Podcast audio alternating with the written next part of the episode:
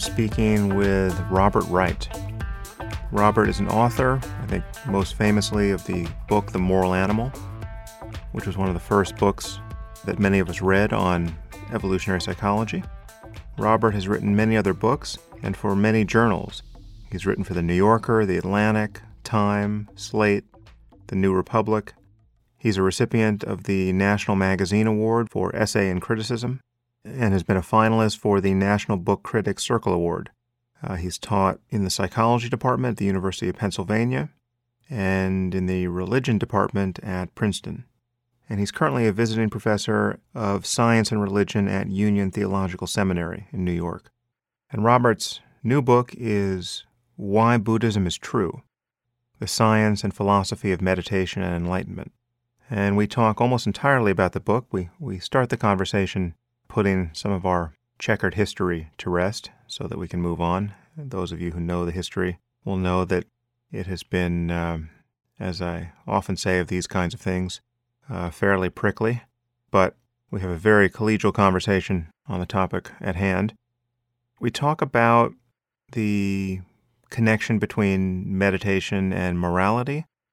There's a fair amount about the, the harmony between evolutionary psychology and the Buddhist view of the mind. Also, a lot about the, the illusoriness of the self and how to make sense of that claim. In any case, I now bring you Robert Wright. I am here with Robert Wright. Robert, thanks for coming on the podcast. Well, thanks for having me, Sam. So, you've written a, a fascinating new book, which I'm very eager to talk about. But before we dive into that, I need to say a word or two, or we should say a word or two about our history because some of our listeners will be aware of it, and they, as a result, will be waiting for this conversation to run completely off the rails. I'm sure we're capable of that if we put our mind to it. I wouldn't uh, count us out. There was a passage in your book on page 17 which made me smile. I'm gonna I'm gonna read that. It gives us the, the right context, I think. You write, I don't have a hostile disposition toward humankind per se. In fact, I feel quite warmly toward humankind. It's individual humans I have trouble with. I'm prone to a certain skepticism about people's motives and character, and this critical appraisal can harden into enduringly harsh judgment. I'm particularly tough on people who disagree with me on moral or political issues that I consider important. Once I place these people on the other side of a critical ideological boundary, I can have trouble thinking generous or sympathetic thoughts about them. I, I, must say, that's the vibe I've been getting from you, Lo, these many years. What do you think accounts for that? Well, first of all, if you keep calling my book fascinating or whatever you called it, I will be able to think generous and sympathetic thoughts toward you. Yeah, it's funny how that works. The uh I don't know. I'm I'm I'm uh I, am I'm I'm a not a, a I'm a I'm a somewhat temperamental person in general, and uh, I've always had a temper, and uh, you know issues matter to me. Um, I mean, it's funny because the the book is about some of the cognitive biases that lead us to behave this way. I mean, that lead us to think the worst of people under some circumstances.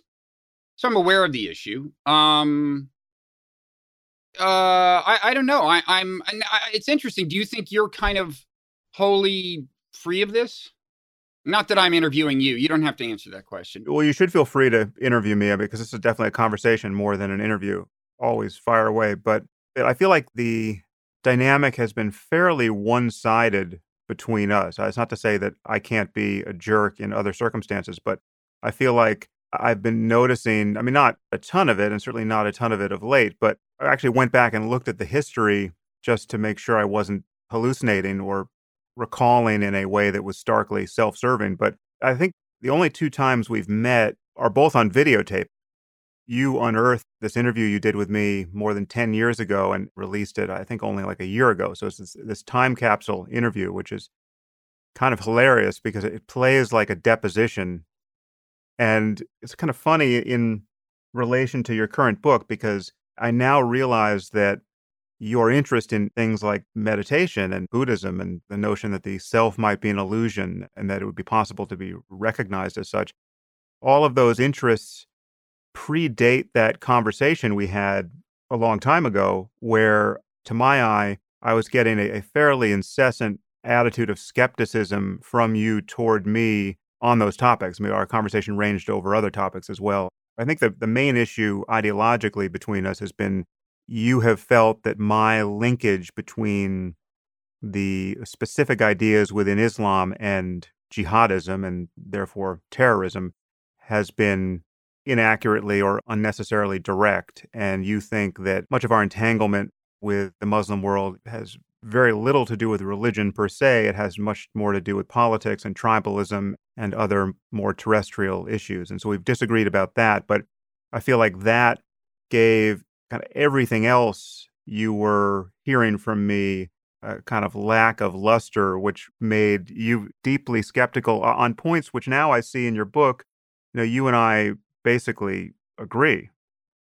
Yeah, I mean, first of all, you're right. Uh, th- th- there's a big, there's a genuine ideological uh, and slash philosophical tension between us at one level. I mean, I, I think you and some of the other new atheists are wrong about the relationship between religious doctrine and behavior generally, um, and that in the contemporary context, that leads to unfortunate um, policies that that have exacerbated the situation. So yeah, I, I and I continue to care deeply about uh, that. Now, if that's led me to to be unfair to you in the past, then then I was wrong to do that. I actually haven't reviewed the record that much. I th- I was thinking that review from or the interview from uh, that I did of you ten years ago was I, I, I was reasonably civil. I mean, I'm sure it was critical because I think you're wrong, but um, but uh, but in any event, you're right. There is this broad area of agreement as well. I hesitate to say that it's worth watching, but it's worth watching just for. I mean, one, we're both more than ten years younger, which is unnerving in in and of itself. Yeah, well, I look 20 years younger. You look five years younger. That's what's unnerving. It's quite the uh, picture of Dorian Gray I wish I had somewhere. But the way it's filmed, too, is kind of hilarious. It really does look like a deposition. It's like a two shot in what looked like it's like a wood paneled, you know, legal office looking space. And everything conspires to make it seem uncomfortable. And then we had a debate actually on the issue that we disagree about with respect to Islam. And that was very, very weird for reasons that have nothing to do with you. In fact, there may even be reasons that you don't know anything about. But that, that was the one time I ever walked out on stage having just received a seemingly credible death threat for that event itself. That event was streamed live on the internet, and someone called the venue saying that they were going to shoot me at exactly seven o'clock at that event. And I don't know if you recall any of this, but the event started a little late. And the half hour preceding my walking out on stage, I had been standing in the company of three officers from the LAPD and venue security and other security, all trying to assess whether this was a credible threat. And then I remember leaving their company feeling no total assurance. What's interesting in that video is you can you can actually see it on my face the, the degree to which I'm scanning the audience while I'm talking is absolutely bizarre. So that didn't improve our vibes that night. But. I remember the security detail and thinking you must be a very important person. Also, I want to assure you that I had nothing to do with the death threat, Sam. It's a good method, though. If you want to win a debate, you can call in death threats on your opponent. Yeah, it would work. I mean, I'll keep it in mind for future debates. I, I remember a wildly supportive audience for you, like rock star level wildly supportive and, and being envious but but uh it was kind of an i think it was an atheist yeah it was some kind of gathering of like-minded folk yeah yeah okay well so now to the matter at hand we'll put all of that behind us and all is forgiven because you've written as i said a very interesting book on a topic that is dear to my heart so let's just get into that and well i guess before we get into the book itself just how would you summarize your interests and background as a writer and a journalist.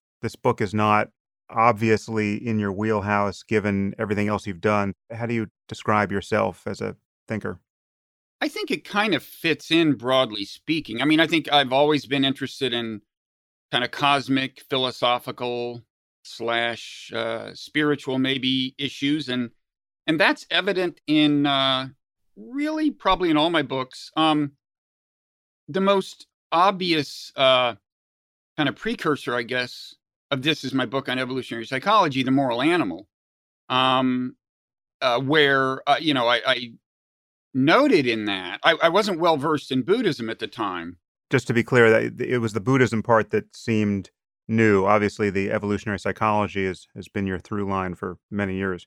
Right. I, I, did note in that book and even emphasize two things. One, natural selection did not necessarily design us to see things clearly. You know, natural selection's bottom line is to get genes in the next generation. And if having an illusion or misperceiving something or having a tendency toward that will help get genes in the next generation, then natural selection will favor um, will favor misperception. I even talked a little uh, about uh, the um, for example, the split brain experiment suggesting that we overestimate the extent to which we have a our conscious self is kind of a CEO self. This the second um, the second thing I, I mentioned is that we are not designed to be happy, and that uh, in particular, gratification is designed to evaporate because that's what keeps us motivated. You know, to seek you know more food, more sex, more status, whatever it is um, that has been conducive to genetic proliferation. I, I didn't I don't think I understood at the time. I did quote the Buddha saying something in that book, but it was kind of off topic. I mean, I, I, I don't think I understood at the time that these two things, having illusions about the world and being prone to suffering, are not only. Well, I knew that at least I maybe I knew they were emphasizing Buddhism. I didn't understand the way Buddhism links them up. In any event, I certainly did not understand the extent to which, as I now believe, um, evolutionary psychology provides a kind of a backstory um, for Buddhism and uh, helps corroborate even some of Buddhism's most uh, radical assertions. And also, I mean, I think uh, modern psychology more broadly does. There are experimental findings that have nothing to do necessarily with evolutionary psychology that also back up Buddhism. So I see, I see a the, the clearest connection with that book but I, I, could probably find some little linkage with with other books now there's a whole other part of me that has written op-eds about foreign policy and so on that's only connected to this book in the sense that i think if we if everyone in the world did see things more clearly in a way that i think uh, meditation facilitates um, we would have fewer uh, wars and foreign policy problems in general well, so I, I, should mention the title of the book. The book is Why Buddhism is True The Science and Philosophy of Meditation and Enlightenment. And we will get into the significance of all those words. But I guess let's just linger on the title for a second because this, I can only imagine, as an author who has tried to dust off the term spirituality and put it in scare quotes with really never a feeling of comfort. You don't have to imagine that, right? I mean, uh, yeah, no, I, I mean, I, I, did that in Waking Up. In fact, we had the same publisher, uh, Simon and Schuster. Right. So I can imagine this title, "Why Buddhism is True," gave you a little trepidation. Well, for more than one reason. I mean, first of all, it, it just sounds uh, kind of unbearably uh, overbearing or something. I mean, I mean, you know, it's not it's not a humble title. There's that. There's like, who the hell are you to to say that after you know 2500 years you've come up with some you know some fresh insight into the question of uh, the foundation of buddhism's truth secondly what are you doing using a word like true when there are even parts of buddhist uh, philosophical tradition that cast doubt on whether that word has ultimate meaning third what do you mean by buddhism you know there are lots of different you know buddhism like like all spiritual and in a way philosophical traditions has evolved over time and developed these different branches. In some cases the different branches have different ideas. So isn't it essentialist to act as if there's a single buddhism? Um uh, all those questions naturally get asked. I, I actually address those in a in a quick note to readers at the very beginning or at least acknowledge my awareness of them. Um you know, I, I joked to friends in publishing before the book came out that uh, the, the title may be a little hyperbolic, but I don't think it exceeds industry standards. But I, I, you know, honestly, I'm willing to stand by it. I, I mean, I, I also have an appendix where I elaborate on the specific uh, Buddhist ideas that I think are corroborated and the extent of their corroboration. I'm claiming, uh, and I elaborate a little more on what I mean by true. But, but you know, with all that as qualification, um, I'm serious about the title. And I don't, it's not that I've had some special insight. Certainly, as you know, if you've read the book, I don't claim to be some kind of great meditator. I mean, Sam, you have much more meditative depth and meditative history than I have, and you've had deeper experiences. Um, I just think that until the advent of modern evolutionary psychology and some findings from experimental psychology uh, in general, it was it was not possible to nail some of this stuff down the way you can now. So it's just uh, it, it's like for mo- for almost all of 2,500 years, it hasn't been possible to make the kind of argument I'm making. Yeah, well, there's one thing you bring that is pretty novel, It may be entirely novel. I don't know that I have encountered it anywhere, which is the the piece that we'll talk about the way in which evolutionary psychology really dovetails nicely with the truths as they can be gleaned from Buddhism, or, or specifically the practice of meditation. I guess the other caveat here is that you are not endorsing any form of Buddhism. You're not arguing that rebirth is true or likely to be true. And I don't think you talk about in the book, but I, I would imagine you're not any more of a fan of Buddhism as a reservoir of political insight than I am. I mean, if you look at societies that have been Buddhist historically, they have fairly unimpressive political fortunes. And the people who've argued that Cambodia under the Khmer Rouge was made possible in large part because of a Buddhist spirit of quietism that incubated that kind of extremism. I don't have a strong opinion about that, but it's just not obvious that Buddhism is the perfect operating system for a society to thrive politically or scientifically or in any other way. I guess people would want to remind us of what's happening in Myanmar right now and very strange career arc of Aung San Suu Kyi, who was everyone's favorite saint when she was under house arrest, and now she's not far from some you know bizarre angel of tribal vengeance in her not dealing responsibly with the Rohingya Muslim ethnic cleansing crisis. So it's not Buddhism you're really pushing for as a, any kind of ideology. It's there are certain things in Buddhism, specifically mindfulness meditation and the truths about human experience that can be gleaned from it that you think give us a um, an unusually good look at w- what it's like to be us and what the prospects are for bettering our lives by a, a deliberate use of attention. Would you would you agree with that summary?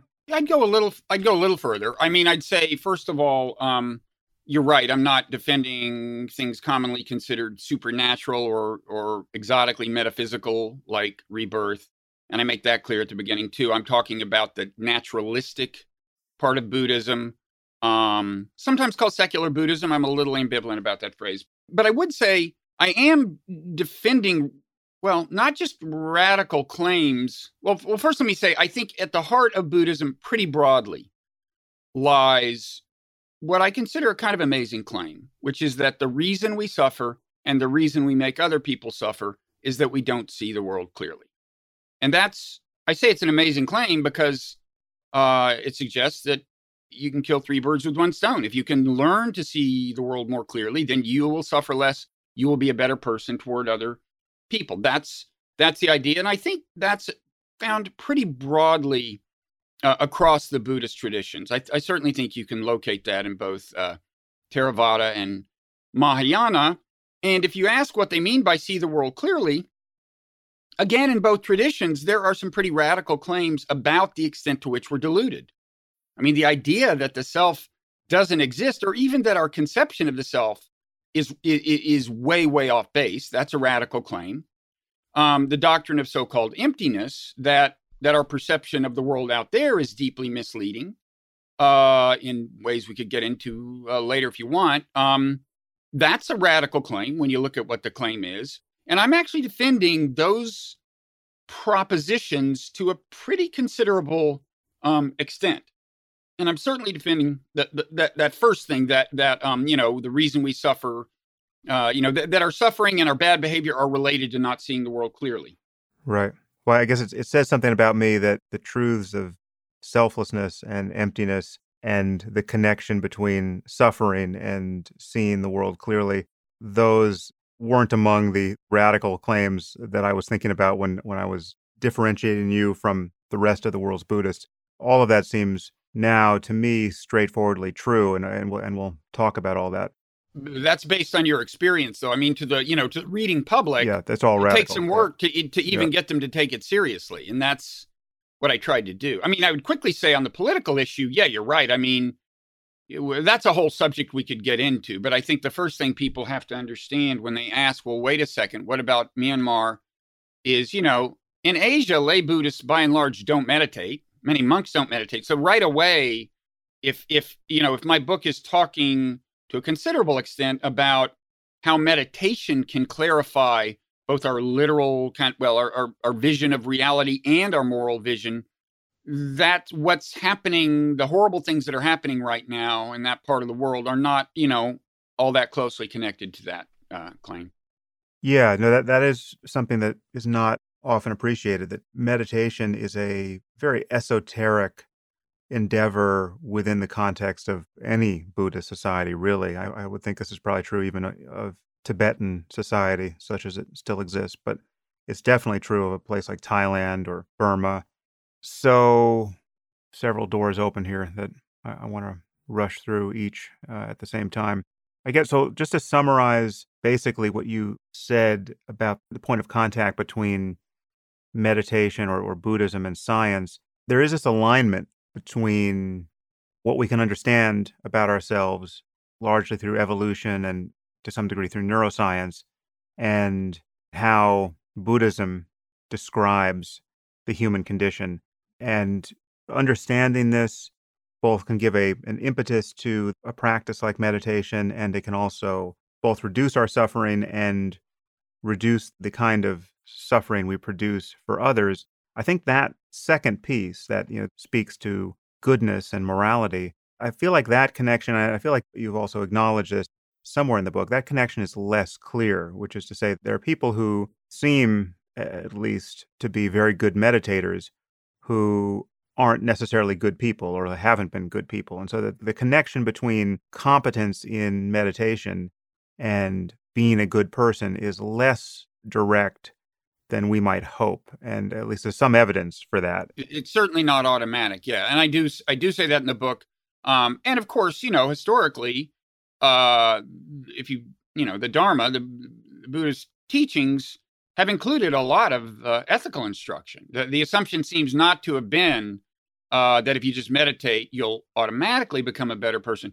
That said i think there's a correlation some kind of probabilistic correlation. I mean i think you see this even at the beginning of a meditative practice. If meditation, you know, if you're just doing what you don't even think of as Buddhist meditation and you call it mindfulness based stress reduction, and it calms you down a little, you'll probably be an easier person to get along with. I mean, uh, uh, uh you'll probably become what a utilitarian would ca- would call a better person just because you're causing less suffering, you know. And and I think that that correlation tends to be there. But you're right; there are a number of famous, very adept meditators you know, who sexually exploited their students uh, and, and, things like that. So it, it's not it's not automatic. And in principle, meditation is a tool. You know, a, adeptness at meditation could, in principle, be used to make you a more effectively bad person. As a general matter, I think you're you're absolutely right. When you look at the motives in yourself for being a jerk, they are fairly reliably undercut by your paying more and more attention to the dynamics of your own suffering and well-being and you know questioning uh, rather skeptically why you should follow each thought to its behavioral terminus. And i do think there is a as you said a probabilistic correlation between time spent practicing something like mindfulness and being more ethically sensitive. Before we actually get into mindfulness and its connection to what we know about ourselves scientifically how did you get into any of this? When was your interest in something as esoteric as mindfulness uh, was? It's not. It's pretty current now, but you know, 14 or so years ago, it, it was not nearly enjoying the public moment it is now. How did you get interested, and what form has your interest taken? Yeah, well, I guess you know, probably ever since college, I had occasionally tried to meditate. It was one of those things you you know you're supposed to dabble in Eastern philosophy and so on. So I tried it a few times. It had never clicked for me. Uh, I'm not a natural meditator at all. I have a very limited attention span, for one thing. So I finally, on the advice of a friend, tried an actual one week meditation retreat in 2003, silent meditation retreat in the, you know, Vipassana slash mindfulness tradition, you might say. Vipassana, Vipassana and mindfulness aren't exactly the same thing, but they're related. And, uh, you know, it was just, uh, the first two days were hell. I couldn't focus on my breath, hated myself for failing. Most of our listeners will be familiar, I think, with this topic because I've had Joseph Goldstein on the podcast, although it's been a couple of years. But do you want to describe what a meditation retreat is like and how startlingly different it is from ordinary life for someone who hasn't done it? Sure. In fact, the first thing this friend did was say, You should go hear Joseph Goldstein talk in New York. And uh, this was 2001 because I remember it was right after 9 11. Uh, and then it's, you know, it's his retreat center, the Insight Meditation Society that I went to in, in 2003. And, uh, you know, these things vary from retreat center to retreat center, uh, how they're structured and so on. At IMS, it's like, uh, by my count, I think it was five and a half hours total of sitting meditation each day, five and a half hours of walking meditation, you do a little job in the morning that keeps the cost down for everyone. Um, at night, you hear a Dharma talk by one of the teachers. Um, you know, the, the meditation sessions are 45 minutes. There's no talking except like a couple times a week. You can check in with a teacher, either in group or individual setting, but you're not talking. There's no news from the outside world. And if anybody goes to a retreat, my advice is do not bring your smartphone. Don't, whether or not the retreat center emphasizes this, get off the grid. Set your email on auto reply that's an important part of the experience. Um, so you're there you're not ta- you know so those first couple of days i'm like you know everyone there looks like they're doing better than i am. Uh, and most of them were i'm sure. They uh, you know they were mostly veterans probably i couldn't focus on 10 consecutive breaths i mean like all day the first day uh, and um, like i said finally it clicked had you meditated for some considerable period before you sat your first retreat, or did you just jump right into it? No, I had not. I had not. I, I, had tried it a few times. I, I went to a couple of meetings at a place where they did Zen in DC like 25 years ago. I had gone at a Unitarian church to a Unitarian church here. I mean, to sessions after the church service a few times, but no, I just, it had never, I had never understood why anyone would meditate. Hadn't got an inkling like zero positive reinforcement. Well, that's interesting because uh, not many people jump into a retreat without having experienced enough benefit or, or seeming benefit from meditation to feel like they want the full immersion experience. Yeah, I don't, I don't, I honestly don't know why. I mean, as you probably know, I was brought up religiously. And so I don't know, maybe there was, you know, and then I lost my Christian faith. Maybe there was some kind of uh, void, you know, and also, I mean, as I acknowledge in the book, I'm not a person wholly without improvements that could be made to my psyche, you might say. And and that's what brings a lot of people to meditation, you know, just ranging from mild anxiety to severe self-loathing, whatever the issue may be. You know, it, it, it often begins as a therapeutic thing. I think in my case it was more than therapeutic. I, I don't think that was the bulk of it. I think I was, you know, uh I, I i i probably in some sense wanted salvation you know i mean that's i was i was brought up to want salvation and uh I don't know, but but I I recommend meditation retreats. They're not guaranteed to work out wonderfully, but they, you know, I I call them extreme sports for the mind. I mean, there can be harrowing times and deeply gratifying and awe-inspiring times and profoundly illuminating times, but it's a serious thing that I encourage people to do if they're at all inclined. Yeah.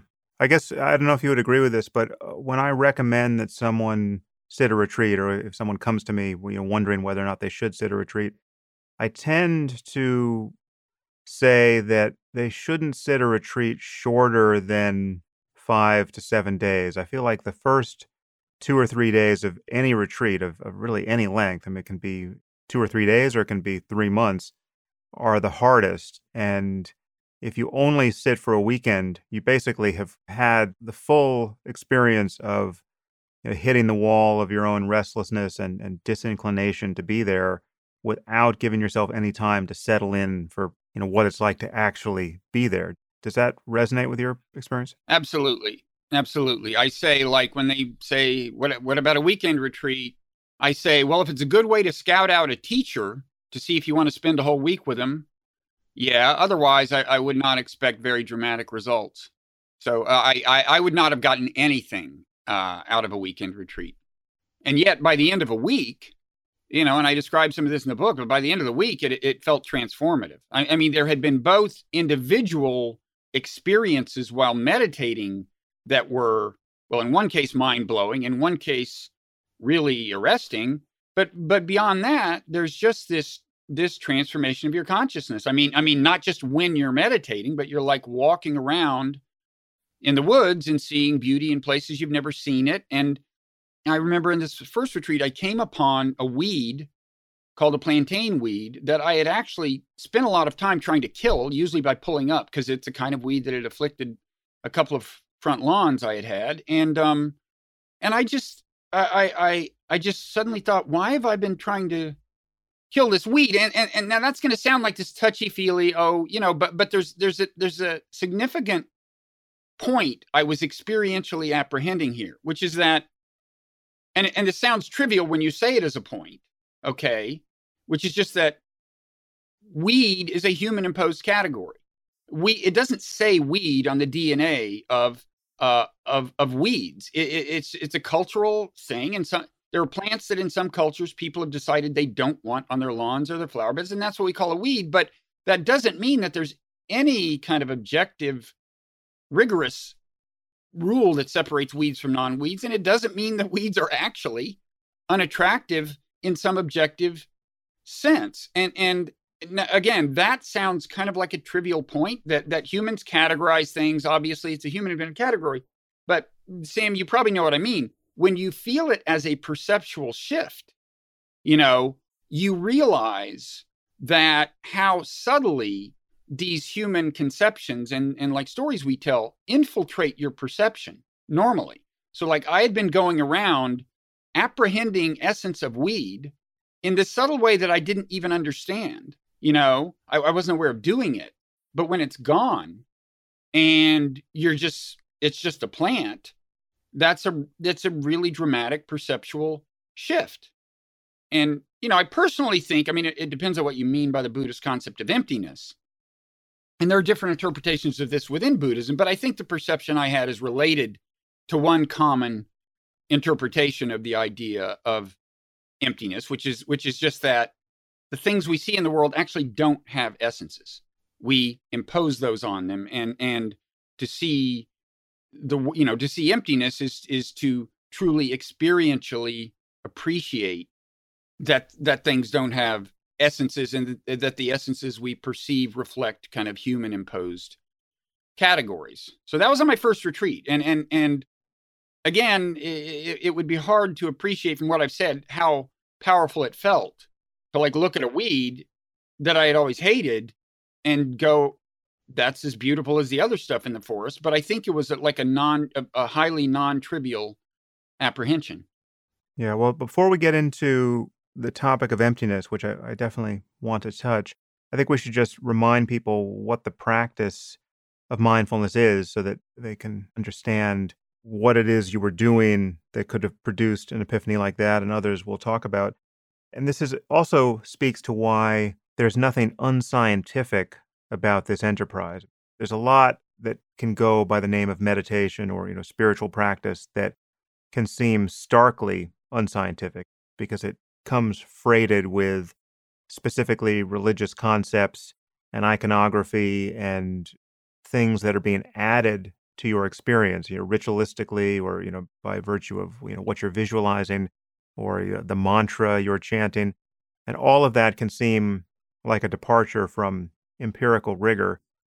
And it's not to say that all of those practices need be a departure from empirical rigor. There's a way to stand with the Hare Krishnas and chant without being a religious lunatic, I would argue.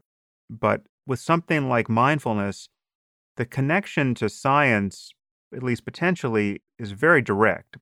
All mindfulness is is paying very close attention to experience without adding anything to it. There's no mantra, there's no visualization, there's no necessary belief framework. It's just in each moment, you are making an effort to clearly notice whatever you in fact notice, you know, whether it's a sensation in the body or a sight or a sound or a thought or a mood arising in the mind, you're noticing these phenomena, the contents of consciousness, as clearly as possible.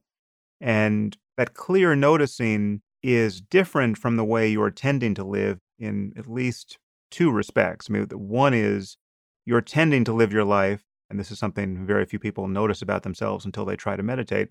You're tending to live lost in thought. You're thinking every moment of the day without noticing that you're thinking. And your experience of the present moment and your experience of anything you can notice is coming to you through this veil of discursivity that is, in fact, not noticed by you. So that's the first thing. It's just hard to pay attention because you are thinking every single moment of the day and you're not aware of it. And so you'll try to follow the breath as a an initial exercise in mindfulness. And this is a very common experience that people will pay attention to the breath and then feel that they're doing it for even minutes at a time and then say, well, you know, I, when when you ask them what that was like, well, say, I, you know, I did it for like five minutes, but then I got distracted, and then I came back. Whereas, you know, and as everyone discovers on their first retreat, you know, if their life depended on it, they couldn't stay on the breath for anything like five minutes. It's hard enough to follow five breaths in succession without getting carried away by thought. Yeah, I actually was once on a retreat with um, the Burmese meditation master U Pandita Sayadaw, whose name I think is familiar to you. It was like a two month retreat and it was set up in such a way that you could hear the as you said that you you would have a daily or you know, every other day interview for 10 minutes with the teacher.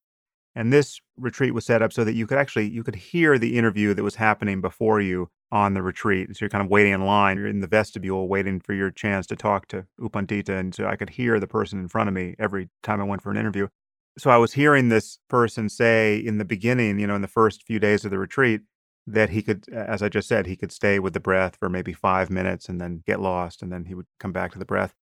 And, you know, I just recognized at once how absurd that was because this was not my first retreat. But then over the course of maybe six weeks, I could hear his experience getting more honest, where he would say that, you know, now maybe he can get 10 breaths in succession and then he's off. That's not a description of a person's ability degrading. That is a description of what it's like to actually equip yourself with the tools to notice how powerfully distracted you are in each moment. And so, just to bring one other element in here so, uh, once you can pay attention to experience closely, again, without adding anything to it, you then begin to notice the difference between merely being aware of phenomenon and reacting habitually to phenomenon as described in the Buddhist lexicon, eh, you know, with desire and aversion. And so your tendency to grasp at what's pleasant and push away what's unpleasant, that begins to seem, as in fact it is, a powerful source of disturbance in your mind. And as you know, the Buddhists link that to basically all forms of psychological suffering. But at minimum, this is an automaticity you can relax by merely paying more careful attention to the raw qualities of experience, non-judgmentally, non you know, not grasping at what's pleasant and pushing away what's unpleasant. And when you do that, a door into a very different kind of experience of a sort that you just described, you know, with the hated weed, opens. And again, at no point have you stepped away from the spirit of scientific empiricism. You're not believing anything on insufficient evidence. You're not pretending to know something you don't know. You're actually just paying more careful attention to what it's like to be you in each moment. Right. Now, I can see people doubting this, people haven't done it, doubting this and saying, well, so you say, you went off and meditated, and you're claiming that the view of reality you had after that is truer than the ordinary view. Why should I privilege your claim? Um, I think you and I both feel on the basis of the actual experience that there are reasons to believe uh, that it is a more objective view you're getting when your mind calms down. You can kind of feel the layers of uh, story fading away and and and and and so on.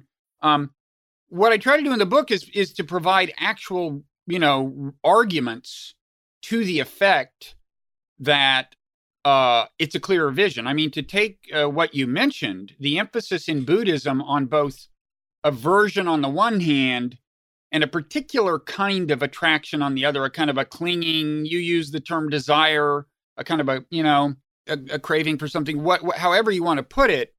Um, I, I think that that is just a very deep insight into the way human psychology works and how it blurs our vision. Um, and you know, the, the, if you if you if you pay attention, and again, it, it's hard as you say. It, it, you know, it's easy to think, well, if I want to see things clearly, I'll just look at these curtains and stare at them and not look at anything else. And there's some sense in which you're seeing them more clearly than you were five minutes ago. But but I, I think when you meditate, you realize how subtle uh, the things are that are keeping you from true uh, clarity, and and they tend to boil down to very subtle manifestations of aversion and kind of clinging or, or or desire right? I mean it's like it's like that weed. There was there was an element of aversion in my perception of that weed that was coloring that perception in very subtle ways and that you know and i argue that that if aversion is coloring your view of something that is inherently suspect if you really want to talk about what is an objective view of the world, you have to remember that the aversions we have are they're products of a particular evolutionary process, natural selection, as manifest in a particular lineage, namely human evolution. Um, and then, you know, on top of that, particular experiences we have in our lifetimes and so on. But the point is, aversion and and uh, and desire there's not necessarily anything wrong with either of those. And in fact, both of them can be very valuable survival me- mechanisms and can be of great pragmatic value and can also bring you pleasure that is not to be denied. That's that's all fine. It, it, it's when you start uh, when they color your view of the actual truth of things uh, that I think they are just uh, that they are uh, philosophically suspect. So I think you know I, I, think this this the, the the this Buddhist just cutting to the core of it, like a, more than a couple of millennia ago, that that this emphasis on aversion and you know kind of clinging attraction or, or attraction. It's it's astute and it's profound. I mean, when you think about it, since the very origins of life, to approach or to avoid is is the fundamental behavioral decision. If you look at a bacterium, that's what its behavioral algorithm is all about. So since we were, I mean, who knows when sentience, subjective experience as we think of it, uh, dawned, but but in some sense, at, at its very core are these two experiences, and they they infiltrate our emotions, they infiltrate our perceptions more subtly, and I and I think one that's why I think that one uh, perspective from which to appreciate Buddhist philosophy is the evolutionary perspective, if that makes sense. Yeah, well, let me just flag a possible point of confusion here. So it would be easy to respond based on what you just said that, of course, desire and aversion have been hammered into us by evolution and they're absolutely necessary for our survival. You're just going to wander off a cliff if you have no desire to stay alive or not suffer some horrible injury. So there's this, I think, understandable sense that a life without desire and aversion would be a bad thing, or in fact, just uh, starkly untenable. You just wouldn't survive a day of it. There's something, I guess we could call a kind of status quo bias here. It's not well understood that the mind, in terms of its kind of raw attention, the powers of attention, can be trained, or that a person can be more or less talented in paying attention. Now, it's obviously in, in a kind of a physical domain it's obvious, you know, that there's a difference between a, an Olympic sprinter and someone who can't even get off the couch, right? I mean, there's a range of athletic abilities is undeniable.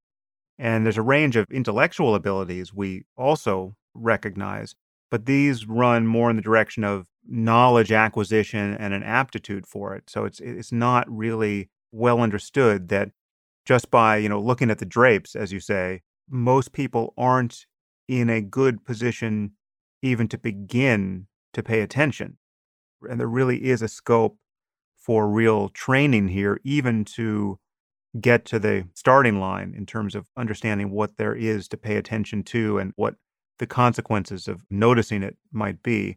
And so this is a real barrier that a lot of people never surmount, which is they hear that meditation is a good idea or it has all of these health benefits or psychological benefits, and they want to look into it. And so they try it for five minutes or an hour, and they look inside and they just see nothing of interest really because they're they're really just sitting there thinking whether the legs are crossed or not and they're not actually able to do the practice to a degree to reveal anything at all the fact of that failure isn't obvious to them and this is why taking psychedelics has been the doorway to a real commitment to something like meditation for so many people in the west because you know many of us wouldn't have been convinced that there was a there there, but for having our normal levels of psychological unhappiness overridden for a time by one or another drug. It's not to say that drug experiences are always a perfect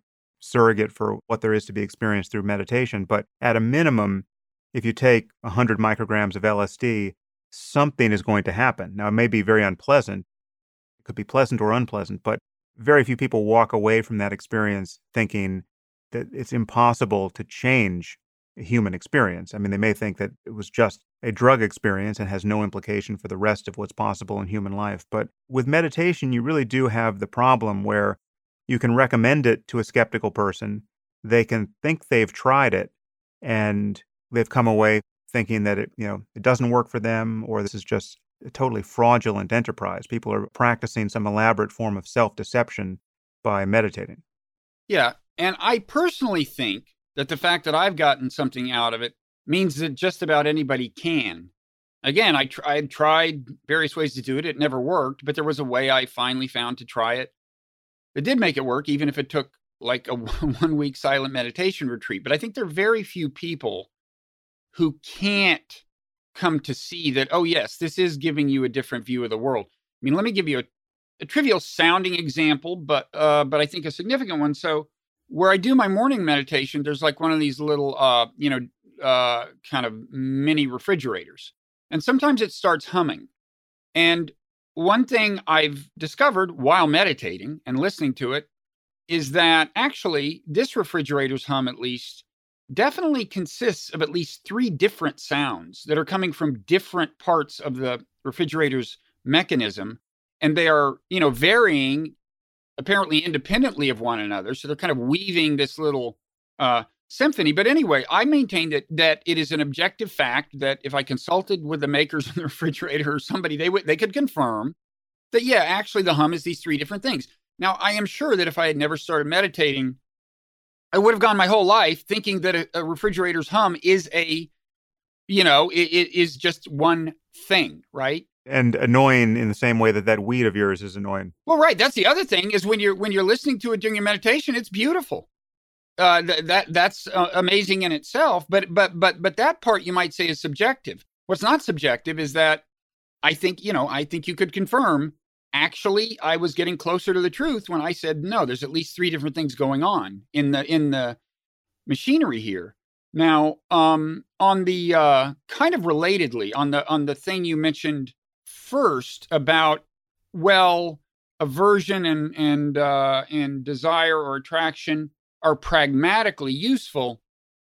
That's true but even then i think it's important or it can be useful to anyone and, and including someone who does mindfulness meditation to get clear on when feelings are actually useful to you the person as opposed to when they were useful merely from natural selection's point of view. And then third, uh, as opposed to when in like a modern environment, you're have you're having a feeling like anxiety that that might have been more useful in the environment we evolved in, but is not so useful now because you're reacting to a novel environment that we're not designed to to react to. So Um, and, and, and this gets back to the the fact that we're not designed to see the world clearly, right? Like, if you look at something like fear, you know, if you're taking a walk and you've been told that there are rattlesnakes around and somebody died of a rattlesnake bite while hiking, every time you, you hear the grass rustling, you're going to think there's a rattlesnake there, right? You're going to entertain that hypothesis very seriously, even believe it. If, if a lizard darts out, you may briefly, literally see a snake. Um, you're going to be wrong 99 times out of 100. And you're also going to suffer, by the way. Fear is unpleasant. And both of those are designed in features from by natural selection, apparently. And the logic is clear that it's better to be safe and sorry.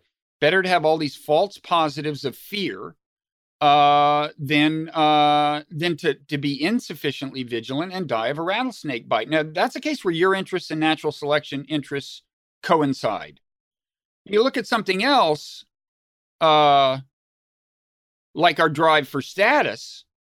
Well, status during evolution seems to have been correlated with genetic proliferation, so we tend to seek it. On the other hand, the seeking of it seems to be subject to that general tendency of gratification to evaporate. So we get the promotion or we do whatever, we rise in people's esteem and and and before we enjoy it for a little while and then we want more. So there I would say look, if you love it go for it, but but if it's if if if the status game is causing you suffering on balance, then you might remind yourself that was just designed to get your genes into the next generation in a different environment. It's probably not even doing that. You know, it may or may not do that now. Actually, it, you know, so if you, if you want to think about socioeconomic status, that's inversely correlated with genetic proliferation. So there's all kinds of absurdities that a modern environment creates. Uh, and finally, if you look at something like anxiety, natural emotion. Uh, but first of all, there is the false positive issue. So, like, yeah, it's natural to think, oh, where's my toddler? something horrible must have happened. That's a natural false positive. Fine. Um, and, and maybe it's good. You, you, you know you want to be vigilant about your toddler, but then you look at something like public speaking anxiety, or the anxiety that a parent feels upon dropping their child off at a daycare center for the first day, where they're going to be tended by uh, somebody you know the parents don't know. Well, these are these are unnatural things. I mean, it's eh, you know, eh, eh, in in in in the environment of evolution, in the kind of hunter gatherer type environment, they didn't do public speaking and address a bunch of people uh, where it really mattered and they had never met any of the people they didn't they didn't leave their children in the care of people they had never met um, and, and so these are cases where if you're lying awake at night before a big talk or if you're sitting there worrying about your kid at daycare when you, when it's not going to motivate you to do anything that's going to help these are unproductive anxieties that they're causing you suffering. They're, they're they are in many of these cases they lead to actual illusions like like catastrophe scenarios. So i think it's you're right that our feelings were designed to be pragmatically useful but sometimes that th- they were useful from the organism's point of view and sometimes just from the point of view of genetic proliferation and sometimes in the modern environment they're they're uh, not useful from anyone's point of view. And so i think you know, I, I, I try to provide this this backstory in the book because I think it it it is it is useful for some people in in when they're doing something that, as you know, mindfulness meditators encourage you to do, which is just observe your feelings as they kind of appear and disappear, and see them as these transient phenomena and as nothing more. In other words, don't invest them with the meaning that we're naturally inclined to invest them with. I, I, here again, I think the evolutionary story can help a meditator appreciate that. Yeah, uh, it might you might be getting cl- closer to the truth if you just drop the meaning that you invested. If you'd like to continue listening to this podcast, you'll need to subscribe at samharris.org. You'll get access to all full-length episodes of the Making Sense podcast and to other subscriber-only content, including bonus episodes and AMAs and the conversations I've been having on the Waking Up app. The Making Sense podcast is ad free and relies entirely on listener support, and you can subscribe now at samharris.org.